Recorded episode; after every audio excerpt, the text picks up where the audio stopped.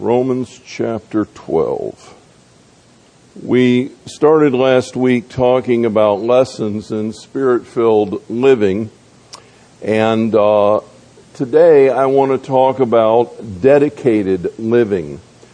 Spirit filled living is a life that is devoted to the Lord, that is committed, first of all, to Him, and secondly, to the family of God, to believers uh, in uh, our local congregation as well as uh, wherever God may put them uh, in front of us. It is a life that considers the world from God's perspective. And the scripture tells us that uh, God doesn't think the way we think. He doesn't see things the way we see them. It does not mean that we cannot learn to see the world the way He does, but it means that in the natural man, the man without the filling of the Holy Spirit, the woman without the anointing of the Holy Spirit, we tend to view the world in fallen human terms. And so the scripture calls us as people who are filled with the Holy Spirit and live under His anointing to allow our minds to begin to be changed so that we see the world the way God sees it. Uh, and in doing that, uh, as Rowena again pointed out in the perspectives class, once you begin to see the world the way God does, it changes your perspective. Uh, one of the terms thrown around in the last number of years is paradigm. I can remember going decades and never hearing the word paradigm. And then all of a sudden everybody was using paradigm. Well, paradigm is a way of seeing. If you were all wearing glasses this morning that were pink, the world would have a pink hue to it. Everything would look a little pink. But if you are wearing clear glasses, you've had a paradigm shift. You're now seeing the world in a different perspective with a different hue, a different color, and hopefully it's the true colors. Unless you happen to be colorblind, that's that's another problem. My brother tells me that when uh, he's uh, driving around in these uh, small Florida towns where the traffic lights are horizontal, uh, he has to make sure that uh, the red light is on the left where it's supposed to be. Some towns uh, turn them into speed traps and flip them around, which is to me a very stupid thing to do because you run a red light, you could cause an accident. But anyway, he can't tell the red from the green. So um, if it's not stacked or on the left, he's in trouble. But uh, if you if you don't suffer from that and you have a an anointing of the Holy Spirit and you can see clearly, then you begin to see the world the way God sees it. In Romans chapter 12, there are four basic paragraphs, each of which has a theme. And the first one is very familiar to most people. It's verses 1 and 2. Therefore, I urge you, brothers or sisters, by the mercies of God to present your bodies a living and holy sacrifice, which is your spiritual service of worship.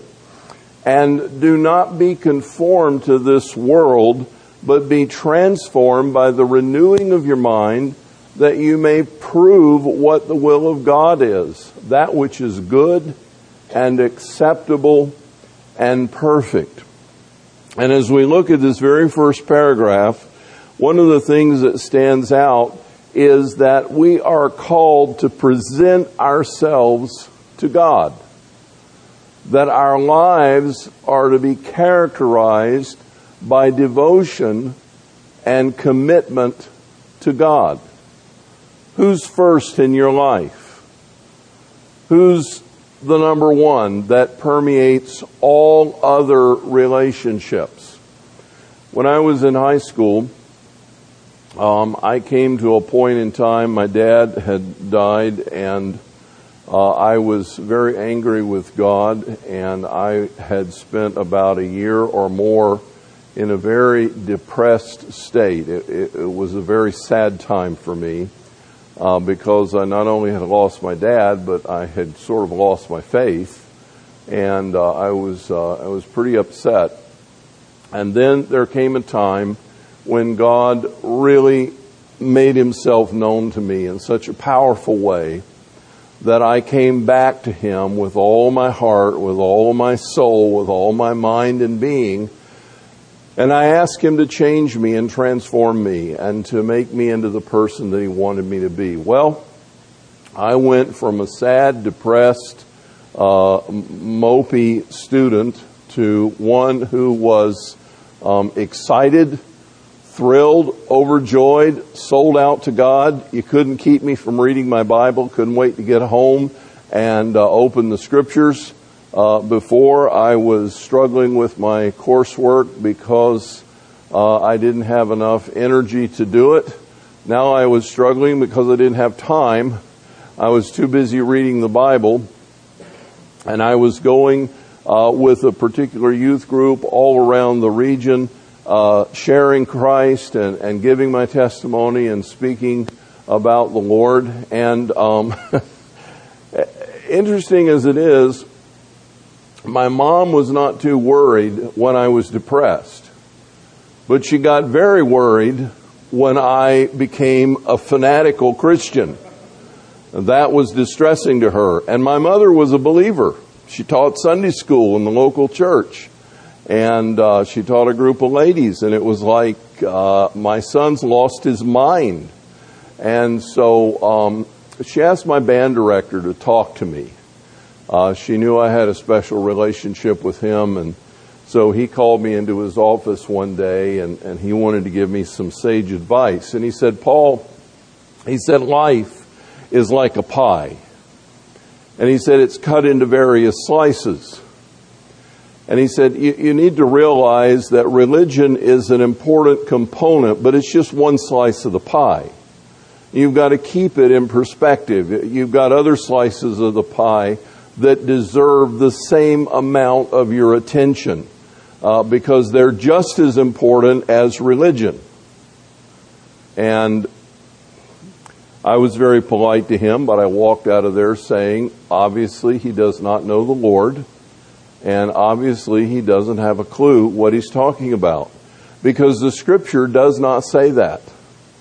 The scripture says that God is to be the pie, that he is to be the entire uh, focus, underpinning of our whole life and perspective, and everything else marriage, children, family, church, work, uh, recreation, whatever else we do, is to be guided by our understanding of the nature of God and by His life within us.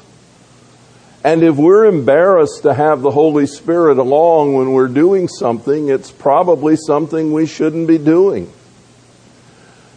because God needs to be a part of everything we do. It doesn't mean you have to hand out four spiritual law tracts and preach the gospel every time you show up anywhere, but it does mean that you should be open and looking for an opportunity because God is the focus of our lives.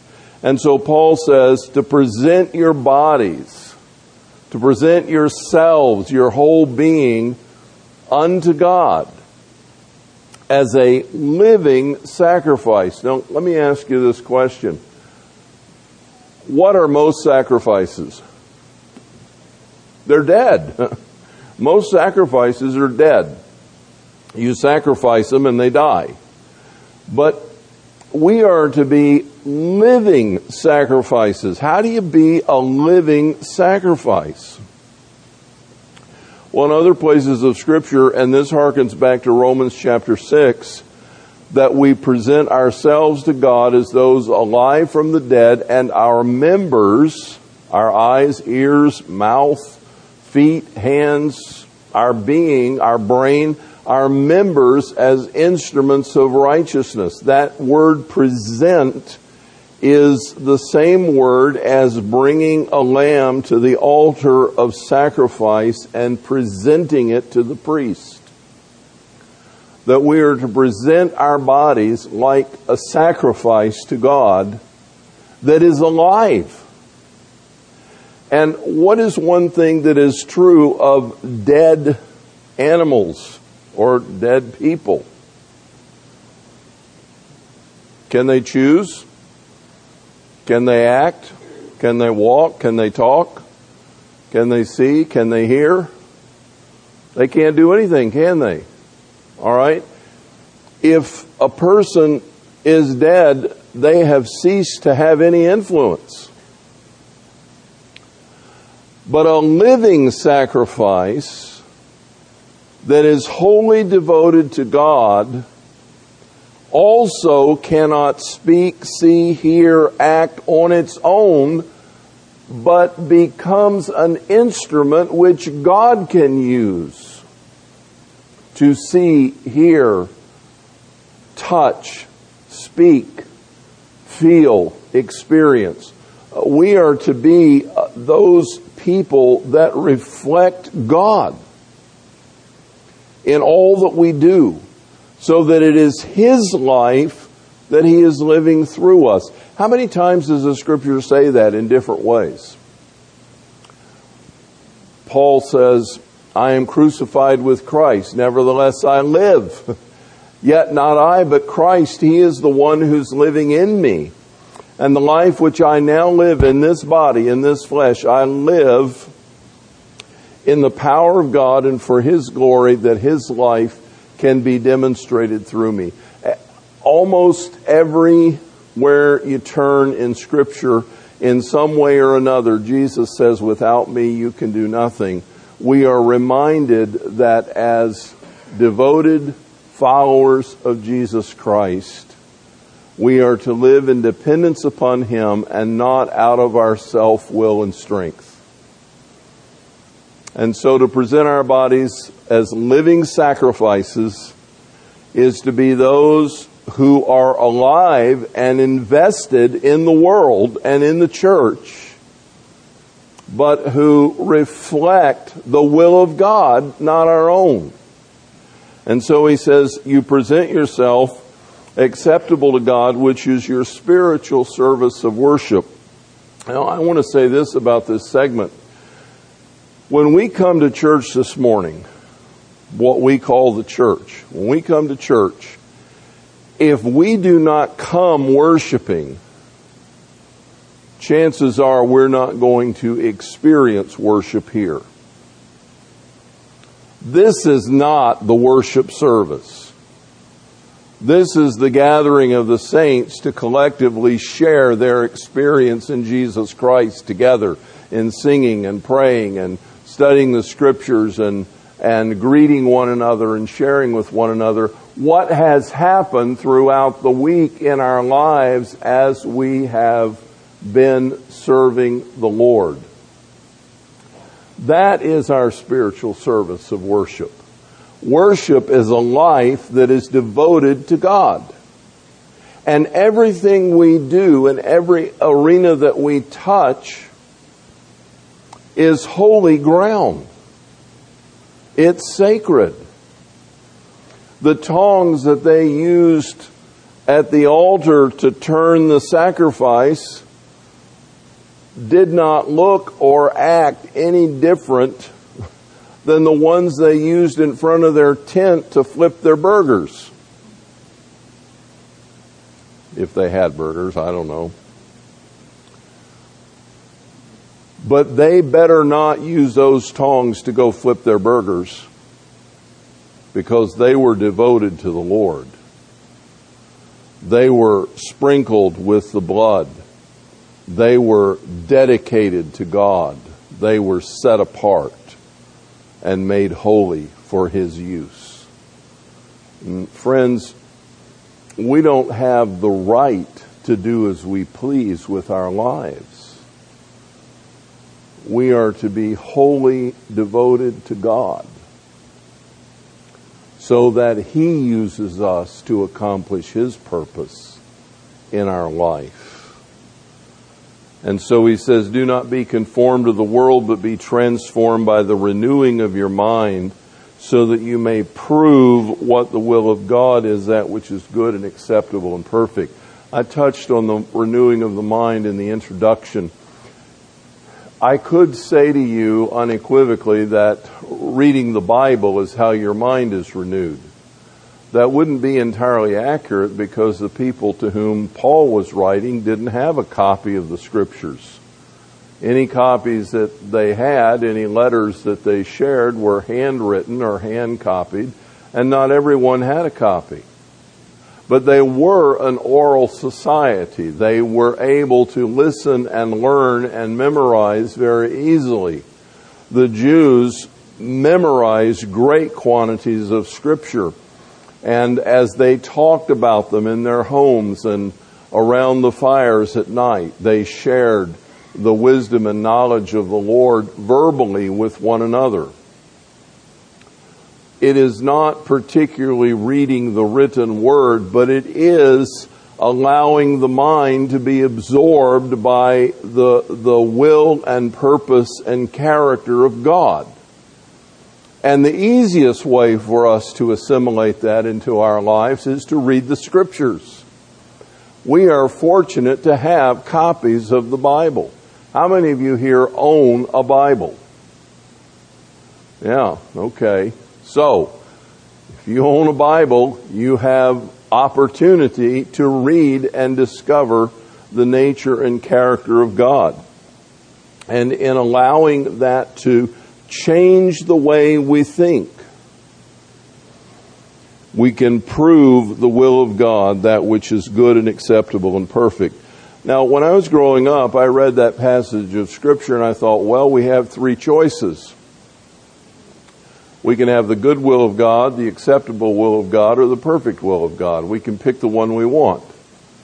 Actually, we can't. It's one choice described by the characteristics of being good, acceptable, and perfect.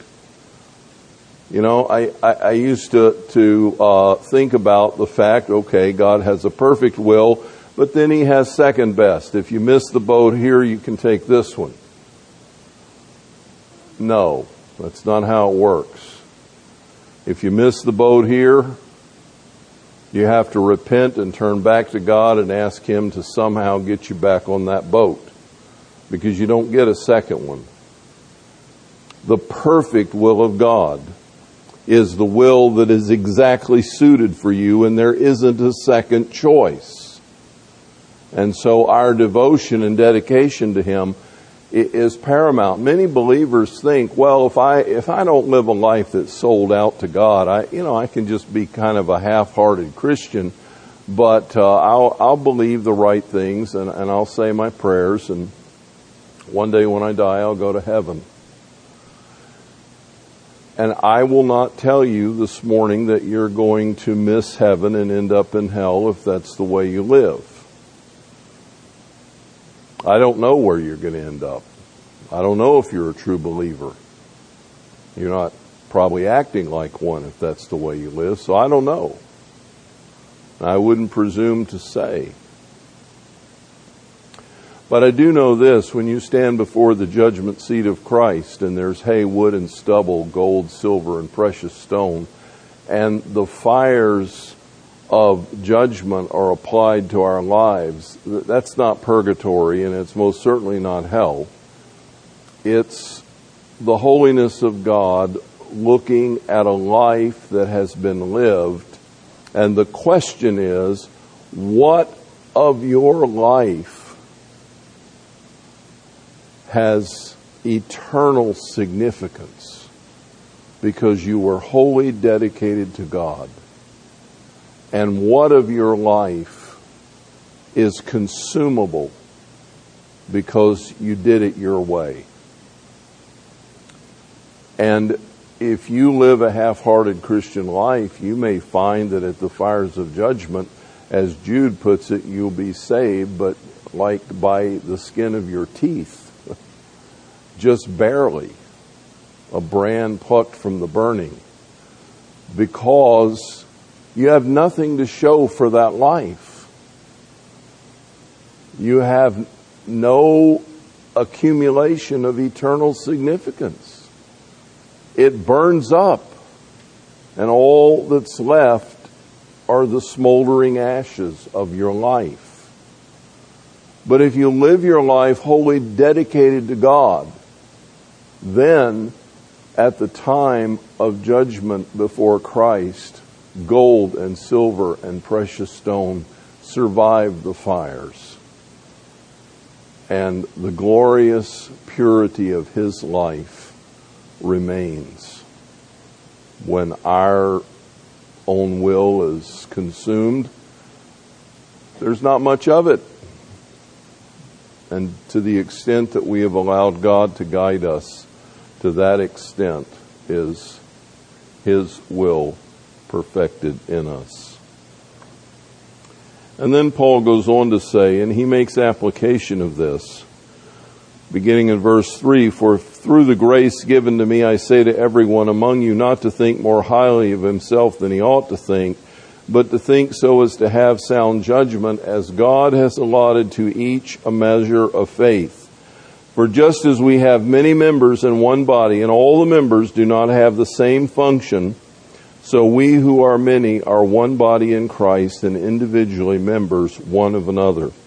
Since we have gifts that differ according to the grace given to each of us, we're to exercise them accordingly. If prophecy, according to the proportion of faith and so on, serving or teaching or exhorting or giving or leading or showing mercy. In other words, Paul is saying, first of all, we're to have an attitude about ourselves that is sober and balanced. We're not to think too much of ourselves, and we're not to think too little of ourselves. You know, some people run around tripping over their lower lip all the time. They've got this sad, down in the mouth kind of attitude that they're just not worth very much. You're made in the image of God. You're precious. You're valuable. That's why we go to the extent we go to to save lives. Lives are precious. They're incredibly valuable. But on the other hand, you're not any better than anybody else. While you have great worth in the presence and sight of God, you're not better than somebody else sitting next to you. You may be the President of the United States and you may look askew at the guy that's sweeping the floor with the vacuum. But in the sight of God, you're both of equal value. And frankly, if that guy wasn't there sweeping the floor, do you know what the White House would look like after a while? kind of start to reflect, no, I'm not going to say that. I'll keep my mouth shut. And it wasn't partisan, I promise. Um, we need to have a balanced view of ourselves. And we need to recognize that God has made us to play a role within the body of Christ. We need the church but the church needs us. It's a two-way street. We live in a time of consumerism within the church and people running, run around looking for uh, something that will meet their needs. And that's okay. You have legitimate needs. But you also need to find a place where you can serve. It has to be meet my needs and give me an opportunity to serve with my gifts because it is a two way street. You need the church and the church needs you. And God has given you abilities, spiritual gifts that enable you to contribute to, to His family. And we don't all have the same equal, um, we have equal value, but we don't have equivalent gifting. Some people are gifted to be leaders. Other people are gifted to be helpers. But if you have a bunch of leaders and no helpers, frankly, you've got to fight. Because everybody who has a gift of leadership wants to do it their way. Back to this attitude. And without helpers, nobody's going to get anything done. In other words, we need to be able to see the significance and worth of each person because they're all important. You're important. God has given you a gift. I'm not going to go into detail with that, but God has given you a gift. Spirit filled believers are to love one another genuinely. It says, let love be without hypocrisy.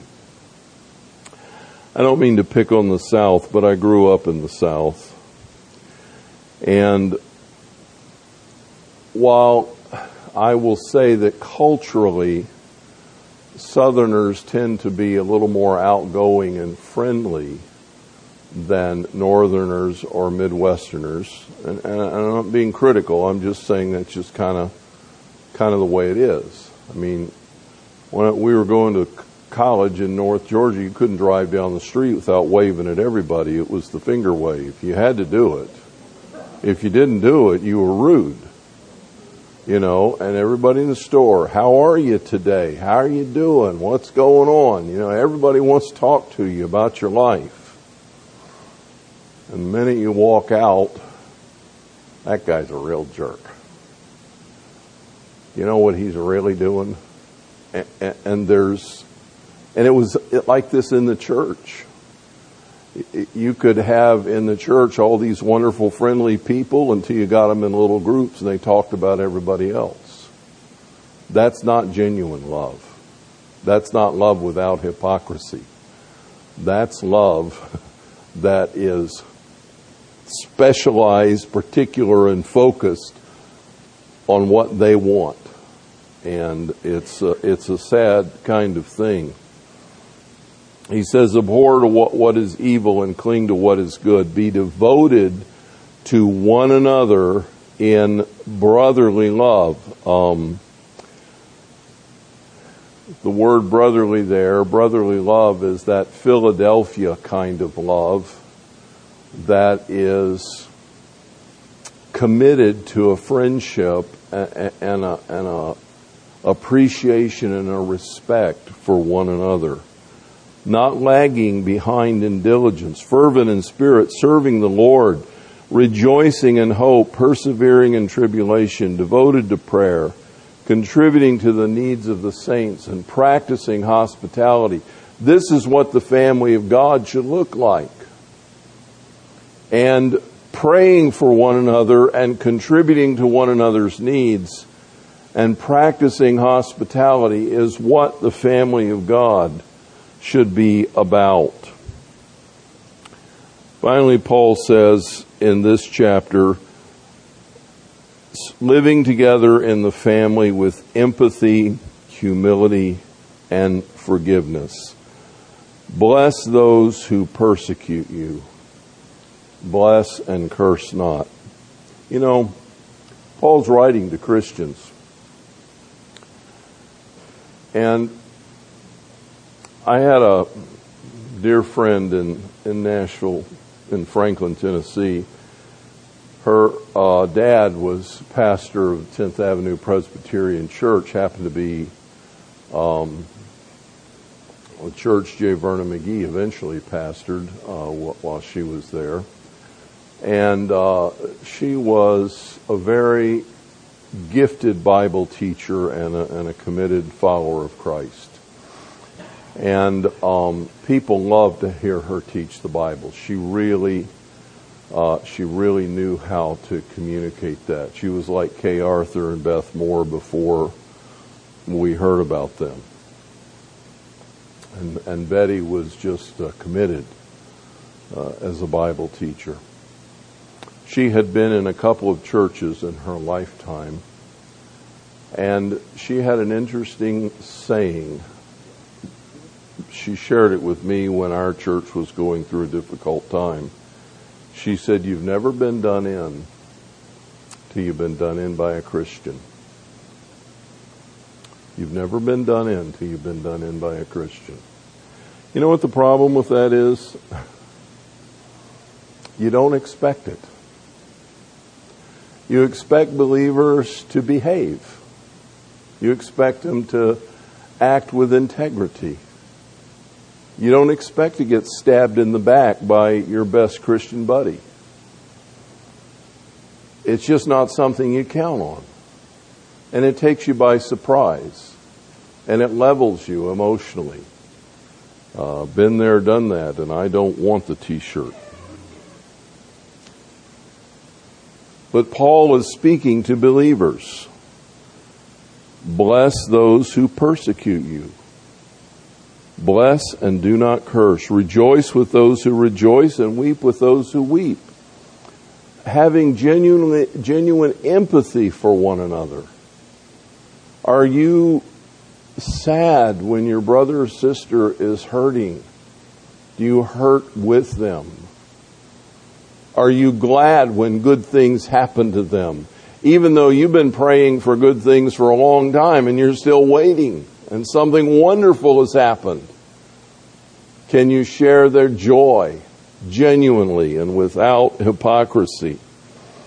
Be of the same mind toward one another, not haughty in mind, but associate with the lowly. Do not be wise in your own estimation or perspective.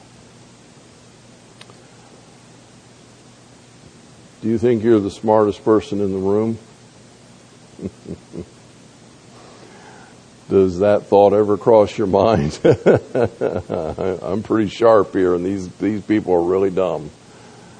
Um, I mentioned this last week, but when people are having conversations with you, are you spending most of your time while they're talking thinking about what you're going to say next? Because what you've got to say is really important.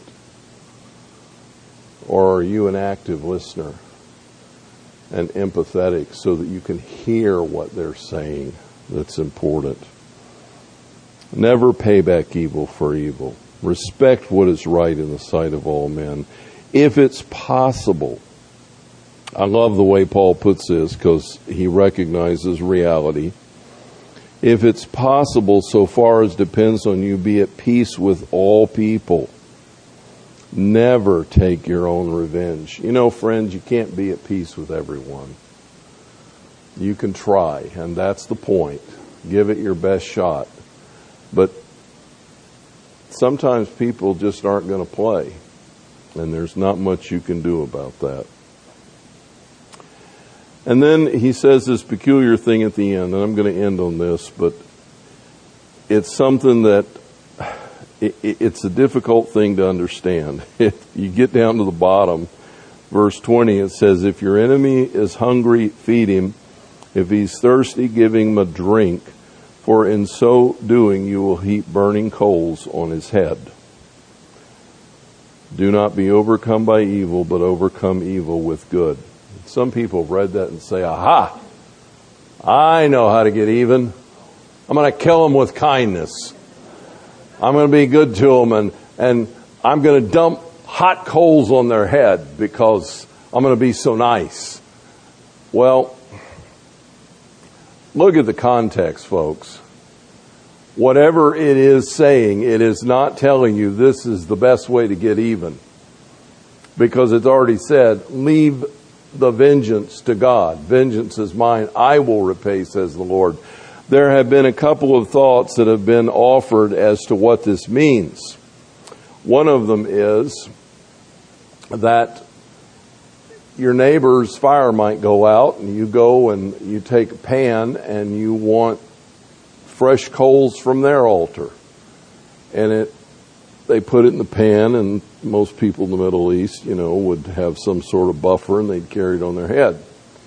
And heat goes up, not down, so they could take it home and put it in and get their fire going again. In other words, it was a blessing, not a curse. I don't know if that's okay. Maybe they did that, maybe not. Maybe that's what Paul has in mind, maybe not. I don't know. Some people have said it's their conscience.